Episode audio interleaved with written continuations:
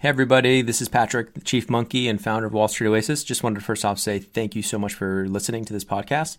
Second, want to make sure for any of you in the market for financial modeling training, remind you that Wall Street Oasis does have some incredible financial modeling training courses, including Excel modeling, financial statement through, you know, linking up the three statements, DCF, valuation, M&A, LBO, um, even more niche courses like 13 week cash flow, venture capital course, real estate modeling, you name it Go ahead and check them out at wallstreetoasis.com slash courses. Thanks for the support. Wouldn't it be cool if there was a Netflix for finance?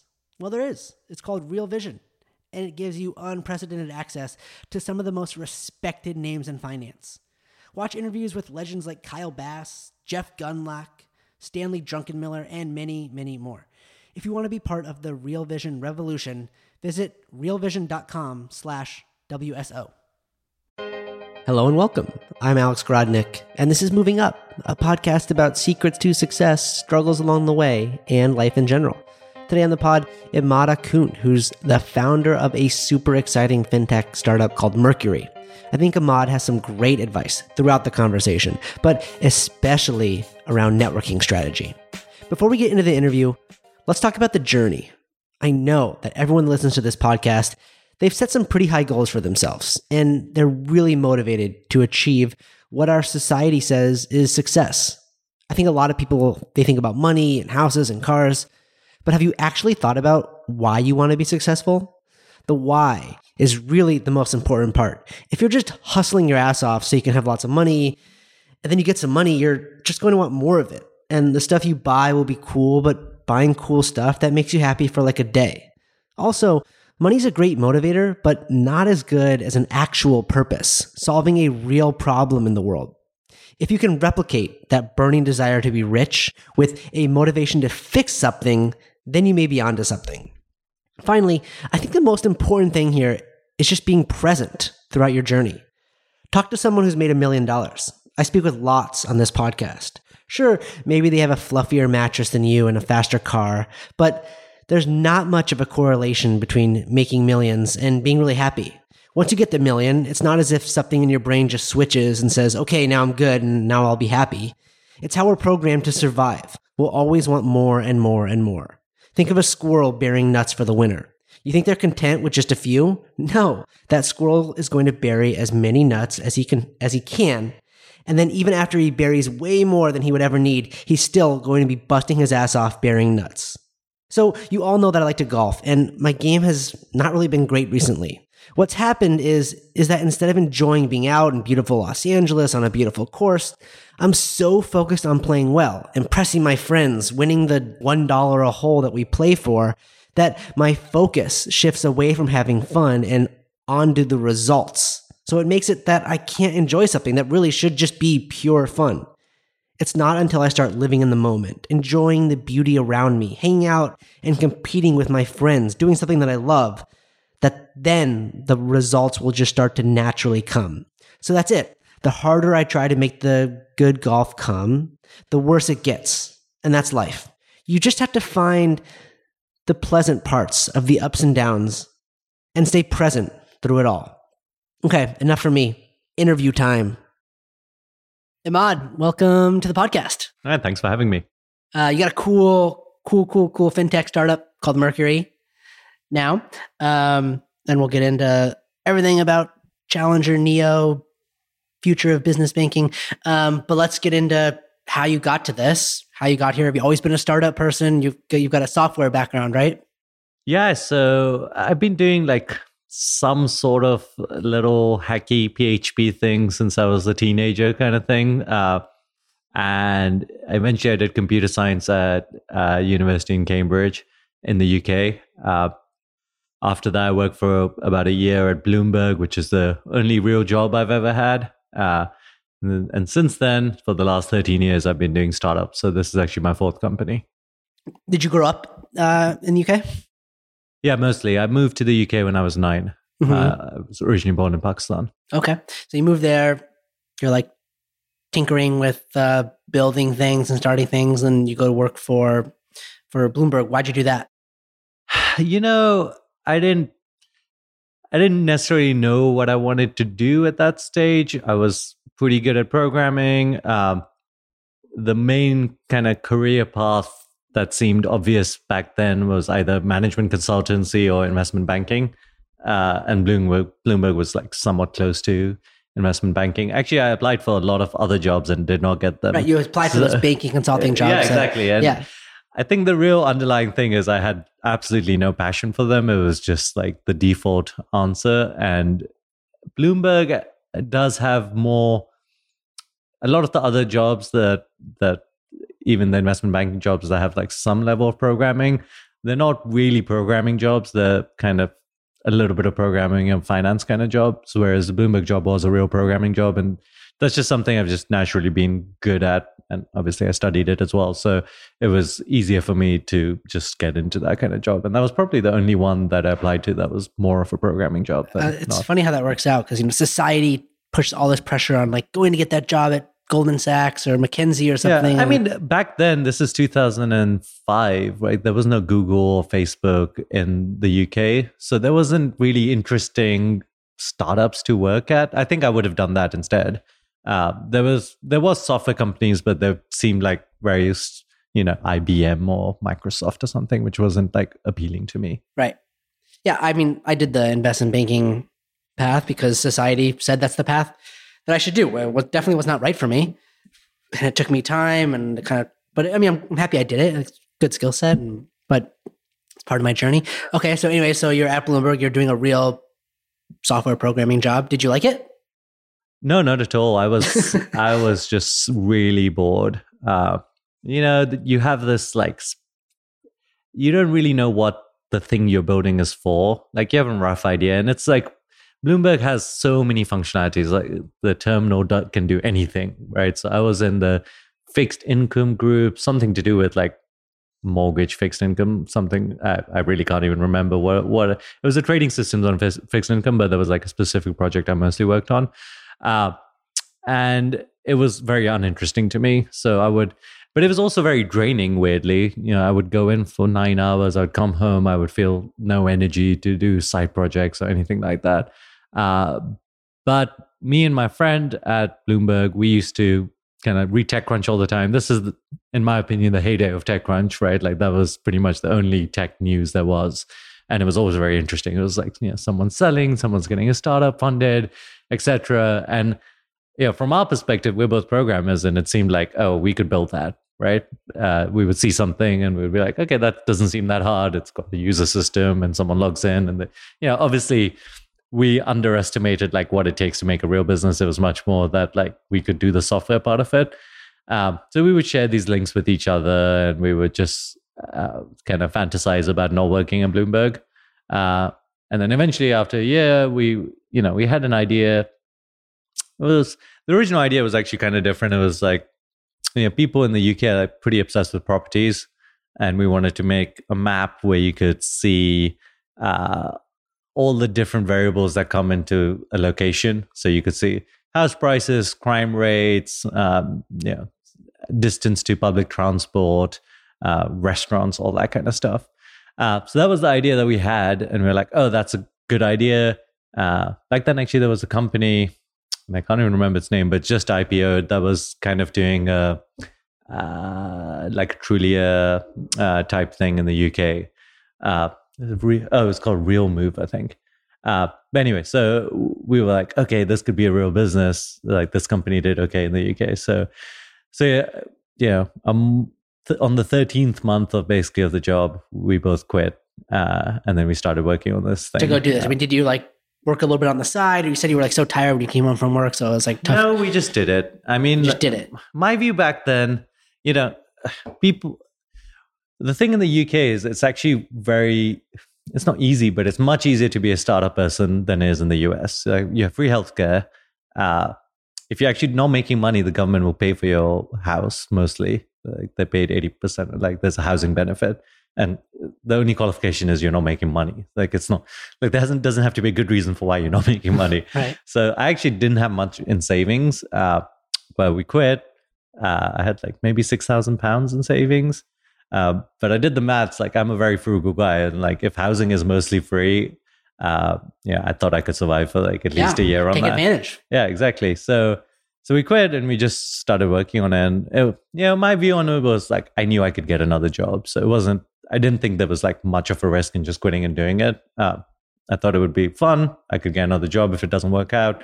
Uh, I'm al- I'm also actually okay with kind of maxing out credit cards in these periods. I've done it multiple times. I don't recommend it, but but yeah, I I, I didn't live badly, uh, and you know we were able to kind of focus completely on this, and it was fun. I mean, we were young as well. Like, there's no responsibilities. There's no there's no real risk of like you know uh, what would happen if it didn't work out. Right. You know, kids, family, all that stuff. Uh, okay, so what happened? Yeah, it didn't work out basically. uh, yeah, we eventually pivoted a little bit and decided to kind of go after Yelp back then. Yelp was in the UK, but it wasn't really. Uh, and that's the thing we launched after, I think, four ish months. Um, it's pretty good, four months, and get a product out there. Yeah, I mean, I think the product was okay. It's just, yeah, we did, had no idea what to do next, basically. Overall, we ended up getting maybe 2,000 users.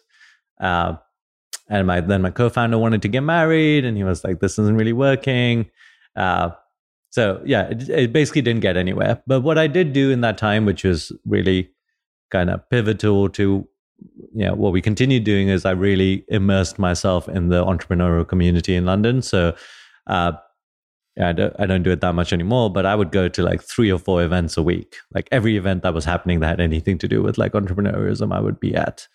Um, and I would, you know, meet entrepreneurs, some that were more successful, some that, you know, were at the same level as I was.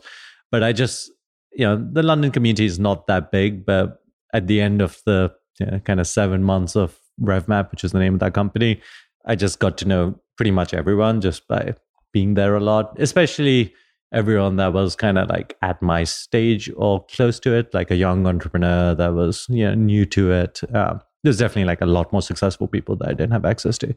Uh, but it really, yeah, many of them did raise money. So we never ended up raising money in that thing. But, you know, I, I felt like I learned a lot from like just being out there and knowing a lot of people. Um, and that's what kind of got me hooked into the idea of like coming to San Francisco. So there was a few people uh, there who had moved over. Uh, uh, Kulveer and Harj were, you know, Harj does TripleByte now and Kulveer does Zeus, but they did a company in Y Combinator uh, I guess it was 2006 or something. Uh, but there was a few other examples of people who'd moved over, and I was like, okay, you know, I'm going to move over, especially as this thing wasn't working. Uh, and and I wanted uh, Y Combinator seemed like the right path to do it. Um, I, we had actually applied with that company for Y Combinator, but we hadn't got in. But uh, yeah, there was two companies, and again, like the you know the the whole like industry was small enough that I knew everyone who had got into Y Combinator in the next batch. So there was two companies that got in, uh, and basically because I was a engineer, it was relatively easy to go. Like, uh, yeah, in the end, I went to one of them and was like, "Hey, I'll be your kind of engineering co-founder," and he was one of them was an engineer, but uh, yeah. That's what ended up happening. So I joined. That's how I originally came to YC. Uh, it was summer 2007 uh, as a kind of co-founder to this company called ClickPass, which you was my second company. It. You're like they they're in. I'm gonna just go jump on. Yeah, it's, it's actually great. like you know, I never up until that point I didn't really appreciate being an engineer very much. Like I was just like it wasn't something I was like I liked it, but I wasn't like that passionate as an engineer. Um, and I'd kind of just followed that career path because I was good at it and I couldn't think of anything better to do. Uh, but at that point, I was like, okay, actually, it's like a super valuable skill set that you know not that many people have, and just having it gives you access to like a lot of things. A lot of things, and you already said you had the confidence that you could go try something and then just easily get another job. Like, yeah, exactly. Not everybody that's, has that. Like yeah. that. That's awesome. Yeah, yeah. I mean, people. It's it's just a very valuable skill. I mean, I recommend everyone doing it if you can. Yeah. Okay. So you come out to YC, you say I'm going to be a technical co-founder of a company doing something something similar, and and and uh, what happened next? Yeah, so the company, I mean, it wasn't something similar. It was called ClickPass. It was basically like a single sign-on mechanism, made it easy to log into websites. Uh, this is like 07 to 08. Uh, we did okay. We ended up kind of being integrated into Hacker News. So anyone who used Hacker News back then might remember our annoying button uh, that made it easy to log into Hacker News using your Facebook or Google. Uh, we also integrated into Scribd and Disqus. Uh, so we ended up getting 2 million users relatively quickly. Uh, and but the issue is we had no monetization. Um, so we had raised 300k and kind of at the same time as we did YC. Uh, that's mostly my co-founder did that. Uh, and but when it came to like the next stage, which you know this is 2007 or eight or something, right? So the next stage was like a Series A of three million or something. Uh, but there was you know it was very hard to get traction on that without uh, without any monetization, and especially as like a B2B thing. Um, and and yeah, so we ended up kind of pursuing like get, trying to get a talent acquisition. Uh, I kind of decided I didn't really want to go work for someone at that stage. Uh, so I split off, and actually, I had a friend who was kind of interning with me. Uh, his name's Jude, very smart guy, and he and I decided to do a new startup. Uh, so this is my third company. Uh, basically, at the end of 2008, uh, we decided to kind of kick off on it, and that was called HeyZap. This is the video game. Uh, well, it was all sorts of things. Uh, so, uh, so that company went from 2008 to 2016. Uh, originally, we were doing flash gaming. Uh, so that was a YC company as well. So we were doing a yeah. Back in 2008, 2009, flash games was still like the main way kind of casual gaming happened. Um, so we were distributing flash games, and then we, uh, yeah, flash games basically just gradually and mostly just completely died when like mobile games became a thing and no one was playing flash games anymore. Um, and so we ended up pivoting from our flash games thing to uh, a mobile game social network. Uh, and yeah, it's a long story. You want the whole story? I mean, you can give us the uh, you know the shortened up version of it. The shortened up version. Well, yeah, we just basically mostly, I would say, had a very good good initial run where we, we raised from Union Square Ventures after YC, and then we did a kind of Series A also with Union Square Ventures where we raised three million. Uh, but after that, we just kind of did this pivot, just struggled to have a retentive app. Uh, we ended up pivoting again to make an ad network, which got us profitable, but barely. Um, so from like 2014, we were profitable and but we were yeah we were not excited about doing an ad network. Um, so eventually found another angle which was still within our space called mobile mediation, which is a developer tool for advertisers. I mean for developers who want to show ads. Um, so if you want to show video ads from like six different providers, we helped you optimize, integrate, optimize, and kind of re- show you good reports on what's happening. Uh, that did well. We were actually used by I would say like two or three of the top games in iOS uh, for like the whole of 2015 or something, and we ended up selling to our main competitor, which is a public German company called Fyber for forty-five okay. million. Uh, but you know, it's it was a the whole process was super painful. Uh, it was a lot. It was eight years. I mean, yeah, that's, but this years. is how startups go. Like everything yeah. is painful. Like society glamorizes. Yeah, they're so easy. You get into YC, you raise lots of money. It's like it's all just like this golden road. Yeah, I mean, I think it's a. I've always considered it a privilege that I could work for myself. You know, when we when I first quit, I was like, I really did expect it to be a one year thing, and I didn't. I didn't necessarily think of like entrepreneurship as like a long term path without success. Like the fact that I went from basically 2006 to 2016 without selling anything for for money and continue to be an entrepreneur for all that time. I think that was like a bit of a privilege. Uh, and it's nice to be in silicon valley where like you can raise money and like survive like that and yeah it was it was a struggle but i was it was a much at least i was passionate about the struggle like there's you know at bloomberg i was like completely unpassionate uh, so i'd much rather fail with passion than like you know just be normal while racking up credit card debt but but yeah yeah, I mean, credit card debt's not that bad. You can just well, pay it off. Sell your, once you sell your company for thirty-five million dollars, then yeah, that those things don't matter. Well, all you raise money and then you can pay it off. I mean, we like at HeyZap right at the start, we you know we raised we did YC, and back then YC would give you like 15k. Actually, they gave us a little bit more than that, but we were like, okay, we have to pay for our visas, so we spent you know I think 10k or something trying to get visas done, like paying for the lawyers and all that stuff. and so I was back on credit card debt pretty quickly because we had we had basically like YC gave us actually 30k. Uh, so we had we had to survive nine months with 30k where we ha- we'd spend half the money on just the just the freaking visa costs, um, and then we were flying back and forth and all this stuff. Uh, so yeah, uh, but then we raised you know yeah money from, from, Union Square Ventures, and yeah, and that, that that helped. uh, when you first linked up with that company that was NYC that, that you emailed, did you, did you email several companies that were in NYC and were like, hey, are you looking for an engineering co-founder or was it just that one?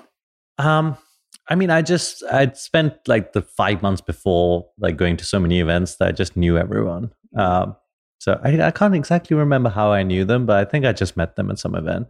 Okay, yeah, it's I'm sure it's true for like you know smaller tech town, but back smaller tech towns, but back then London was like very much a small tech town. I know it's it's much bigger now, but there was just not that many companies. So like, and there weren't that many people trying to do things. But Uh, uh, but you're going to these events and you're trying to network and get to know uh, people at your level, not like trying to crash the, the guy walking off the stage that's like the the big time investor. Yeah, I mean, I'm not a good networker at all. I like I, I I'm not very, you know, I'm not I'm an okay social person, but I don't I've definitely met people that are much better at just trying to talk to like more successful people and being good at that. Seemed that Uh, your strategy has worked pretty pretty well for you. Like just yeah, I think it's mostly just about persistence. Like I just did it a lot, uh, and I was, you know, I, I was I was also doing something right. Like I was not just going to these network events. Like I was trying to do in my own startup. So I had things to talk about and insights to give and learn from people. So it was not like a totally one way relationship, um,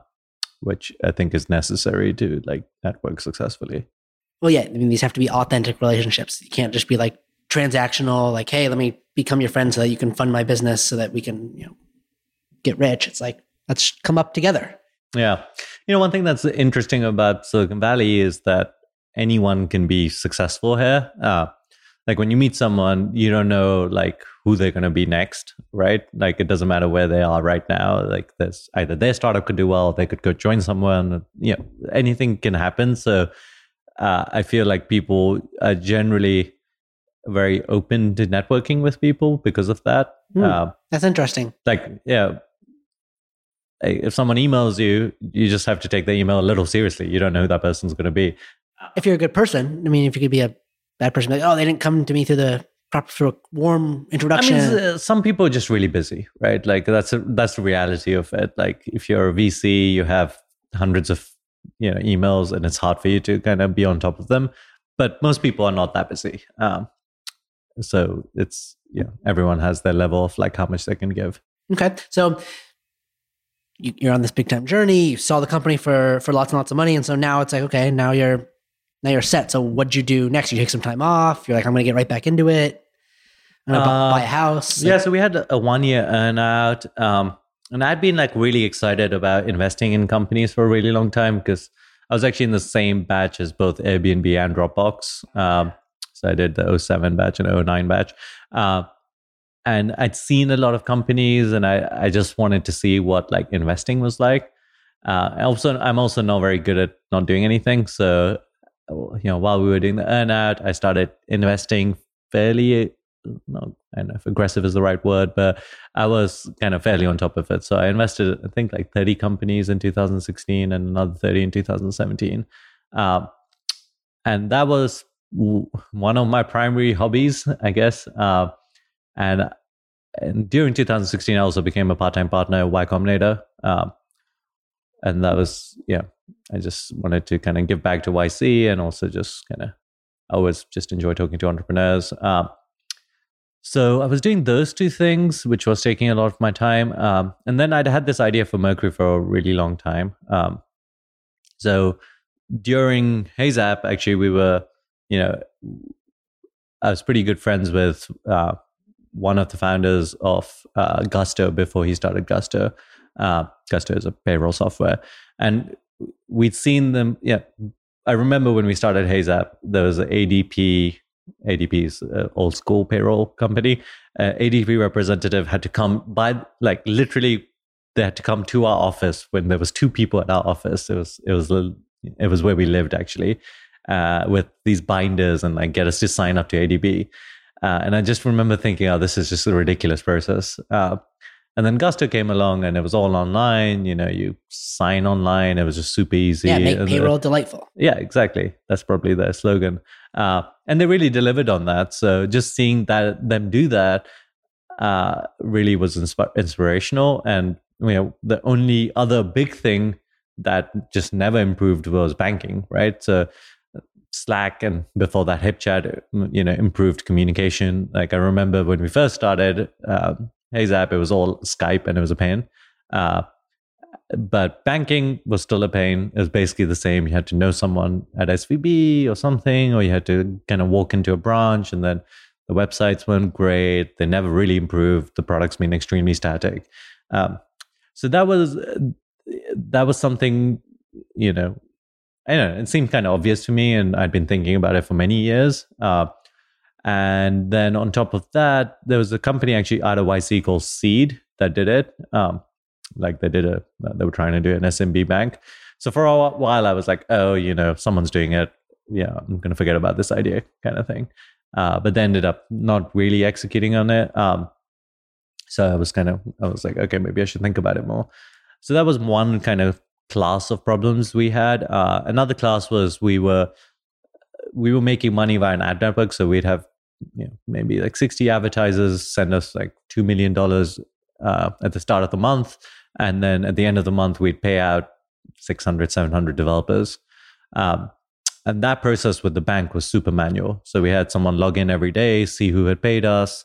And then at the end of the month, we had these crazy, huge kind of admin pages that would be like, you know, every time someone had changed an account number or routing number, we'd have to input it into the bank. So the whole thing was extremely manual and painful. And you know, back then we used to use SVB and they just couldn't give us an API to do this stuff. So that was kind of the second class of problems, not having an API. Uh, the third thing that bothered me, uh, which seemed like, again, yeah, I say obvious, but uh, maybe it's just obvious in retrospect. But you know, we would get these Excel spreadsheets at the end of the month plus 15 days from our bookkeeper. Uh, and that would be when we would really have a holistic understanding of what happened the month before. I mean, obviously, you have like some dashboards and you can kind of see revenue, but they don't necessarily always kind of match up to like which invoices were paid. Um, and it doesn't really have like a good understanding of costs. Like sometimes our AWS costs would go up from like 50K to 100K for a few months and no one would notice until, you know, someone looked at this Excel spreadsheet and, you know, we didn't have a CFO or anyone. So it was very easy to miss these kind of fairly impactful changes. Uh, so that was kind of the last thing I was actually, yeah, I thought a bank has pretty much all the data already, uh, like all the money's going into it and leaving it, but they just have no kind of insight into what's happening in your business. Um, and they could do a pretty good job of giving you kind of real time real time insight. Um, so those were the three things I was like, you know, I, so I for many years I was interested in making this bank. Uh, and then when 2017 came along and you know we'd finished our earnout, uh, uh, my initial thought was I was supposed to kind of take some time off, do a sabbatical, etc. But but I was still in San Francisco. Uh, actually, had a so from the start of January I was free, and then I ended up uh, I had a my second child in April.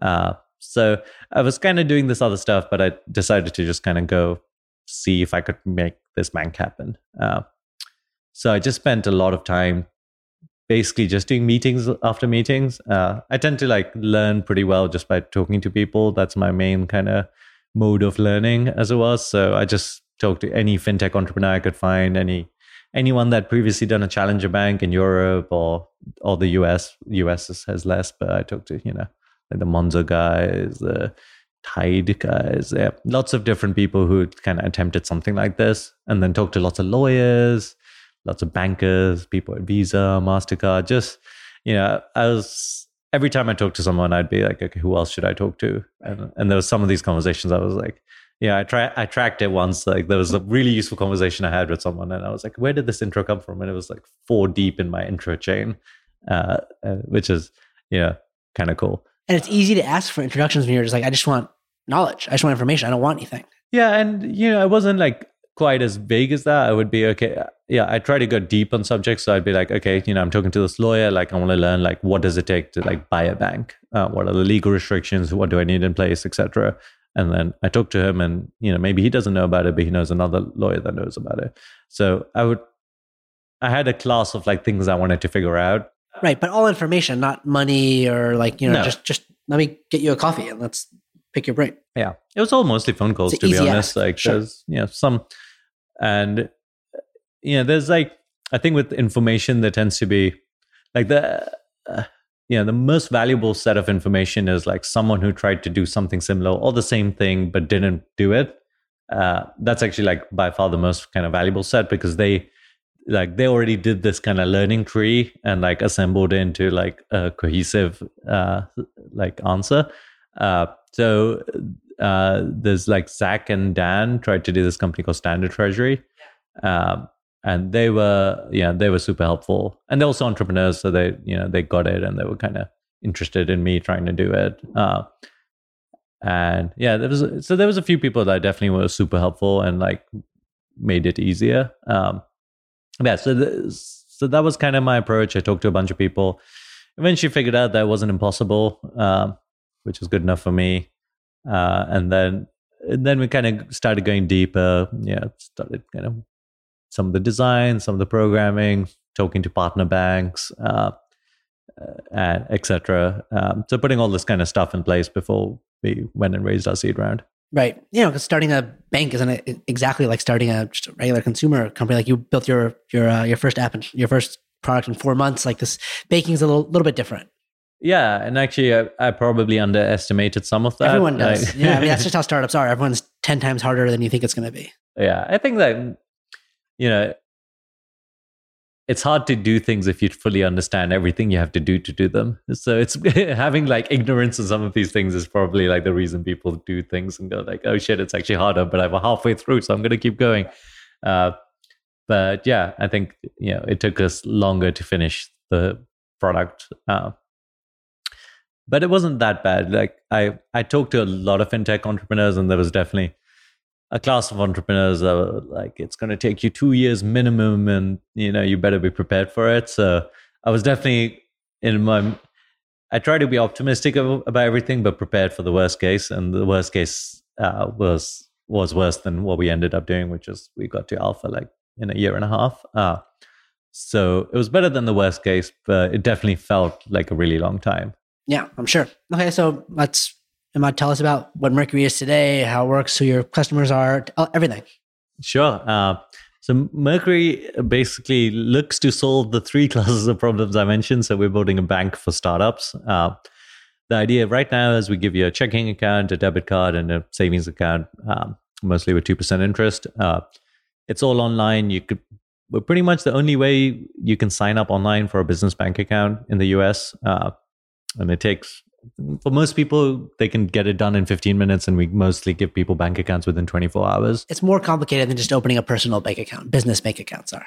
Yeah, you need you need a little bit more information, an EIN number, and incorporation docs, um, and there's some level of like diligence. Uh, There's certain types of companies we can't support, uh, but there's also yeah. Over time, there's going to be more complexity, but there's definitely you know there's multiple employees and they all have their own debit cards. There's access control between them. Uh, the needs for business banking tend to be more complicated than consumer banking especially you know we deliberately set out to do startups which is actually a harder set of people to do for various reasons um, so with consumer banking you can get away with not doing wires not doing international wires uh, yeah most consumer banks don't do joint accounts or anything like that right? So it's much it's kind of a simpler problem set. Uh, with startups you know like pretty much straight away people are wiring us a million dollars and you know they expect wires they expect international wires they expect checks. Like there's no like we can't there's plenty of other banks people could use so you can't have a depleted feature set and say hey you know we can't do this but you should use us because the website's nice. Uh, so it, it does put the onus of having like a fairly complete banking solution um, but that's also good because it like we're kind of being tested by the highest pressure clients in some ways so if you're an SMB and you want to use Mercury, which you can, uh, we probably have like all, yeah, most of the features that you need. Uh, so yeah, so that's the idea of Mercury. Give people a great bank account. Uh, we're also developing this API that we discussed, uh, which should be out soon. Uh, and the kind of the analytics piece is it's harder to prioritize right now because we're growing so fast, but we definitely want to get to it. Uh, yeah, the other thing we've ended up doing that we're probably going to do more of is kind of democratize financial products for for businesses. So if you're a really big business, you can and you have a treasury management team or something, you can normally get you know two percent interest savings account or more. Uh, whereas if you're a smaller kind of seed stage company, it's really hard to access like good savings account. So we give you a two percent interest savings account, uh, which is fairly competitive. Uh, I think over time, there's other types of financial products we'll do something similar with, and you know, give you access to them at a smaller stage, uh, and give you tools around managing them. Yeah, well, that's great. And so, what do you attribute? You said you're growing so fast; it's tough to keep up. What do you attribute that growth to? It's like there's just this hole in the market where people want such a great business bank account that's simple to use, or you guys have executed well. All of that. Yeah, I, it's been a little bit of a surprise, I would say. Um, you know, when I definitely felt the pain point as as entrepreneur myself. Uh, but when you know we talked to maybe a hundred plus startups uh, that were at the right stage uh, before we launched, uh, and you know a couple were really excited about it, or maybe you know everyone was like, "Okay, I'm up for it," but it's hard to tell, you know, how much that will convert into. But but the internet's a big place right? So even if 1% of startups are excited about mercury and that's enough for them to switch as long as i get in front of like 10,000 people that's you know uh, 100 people uh, pretty quickly. So yeah it turned out i think there's just been a reasonable amount of like pent up frustration that people are just annoyed about the fees that they get charged they're annoyed about you know uh, other banks not responding to their emails. There's just a there's enough stuff. Like these banks are just not run as like modern software companies. They're run as like we've been around for like 40 years and we'll just do whatever we want to do and we'll you know we'll treat the bigger clients really well and we'll you know these seed stage companies we don't really care and right. you know uh, we'll do the minimum possible for them. So there's just a there's this inherent kind of gap in the market and people have just kind of come to us and which has been nice. Um, yeah, we we did only a couple of things really at the launch that went well. Uh, we have a few kind of well-known uh, investors, obviously Andreessen Horowitz, but also Justin Kan and Elad Gil, um, and those people probably have the biggest followers from uh, our investors, and they all tweeted about it, and that was kind of the initial set of users. Uh, and then we also at the top of Product Hunt the next day. Uh, I think those two were like pretty much the only real marketing things we've done. Oh, we're also on the front page of Hacker News. Uh, and after that, you know, four months later, we're still growing, and it's mostly from kind of word of mouth and kind of, yeah, people keep tweeting about it. But that's great. Yeah, it's fun. I mean, Chase would kill for that. They're spending hundreds and hundreds of dollars to acquire a single hmm. user. So yeah, I mean, I guess at some point we might need to do something like that. But right now, you know, we're fortunate enough to have enough people that care about it. And a lot of our users are very passionate about Mercury too. So they share with their friends. That's awesome. Okay. So, Immad, last couple questions here. First one's about advice. You're talking to someone kind of earlier in their career. Maybe they're at like, you know, a Bloomberg or something. And they're like, you know, this sucks, but I don't know what the hell I should be doing. Um, maybe there's something about passion kind of like like you said but what do you tell someone like that? Yeah you know i always thought that like my rough path i thought would be like i'd work at a job for a while i'd maybe do an mba and maybe after that i'd be an entrepreneur or something. So i think if there is like a final thing you want to do it's probably better to just like go do it uh, or go get, try to get closer to it. Uh, so i did think i'd eventually want to be an entrepreneur and you know yeah. At the time, I was like, oh, why did I even work a year here? It's yeah, in hindsight, it wasn't that bad. Uh, so I think that's probably number one. Just go do what you actually want to do, rather than like try to do these middle steps that aren't really necessary. Uh, I'm a big believer in like immersion. Um, so like I, you know, I read a lot of like uh, biographies on people that are successful. That like I'm.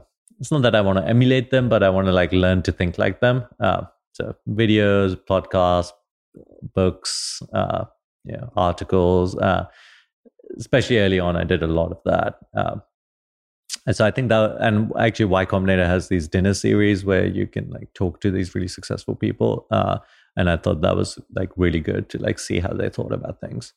Uh, so I think that's useful. What other tips are useful? Uh, you know, I think I think people worry about like risk, and actually in life, like the biggest risk is not capturing the upside. Uh, if that makes sense. Like, you know, the fact that I didn't have a job or money and I had credit card thing, like none of that stuff really matters. But like if I hadn't moved to San Francisco and did these things, I wouldn't be where I am. So like I think it's especially, you know, the, things get different obviously when you have family and like sure but uh, until you do we overemphasize the downside. We think like we'll fail we'll be homeless our family will desert us and like or we'll have yeah to yeah and ho- i mean hope most people probably have like fairly supporting families anyway. You know my family at least didn't get me like ne- didn't necessarily understand why i quit my well-paying job to like go do these things but they were like not not saying like you know they were like okay you know if you need some food come in the weekend you know and i think most people would have hopefully a similar situation. Cool. Um, that's great. Uh, and lastly here anything the listeners can do that would would help you help mercury? Now's your chance. Uh, yeah i mean mercury.co if you're going to do a business you should sign up or recommend us to people. Uh, and that's probably like the most obvious thing to do. What about startups? Maybe they'll show you some interesting investments or something? People reach out to you? Uh, you know, I'm so busy with Mercury that I just don't have much time for investment stuff. Uh, but yeah, if you sign up, I'm happy to advise if I can be useful. Okay. Well, Immad, thanks so much for coming on. This was awesome speaking with you. Thanks for having me to uh, to your new office here. This was this was nice. Yeah, this is uh, our office that is maxed out. We're about to move, actually. Cool. All right. Thanks for having me. Thanks for listening today. If you like moving up, the best way you can support us is by telling your friends, helping us grow, and by leaving a review on iTunes. Thanks.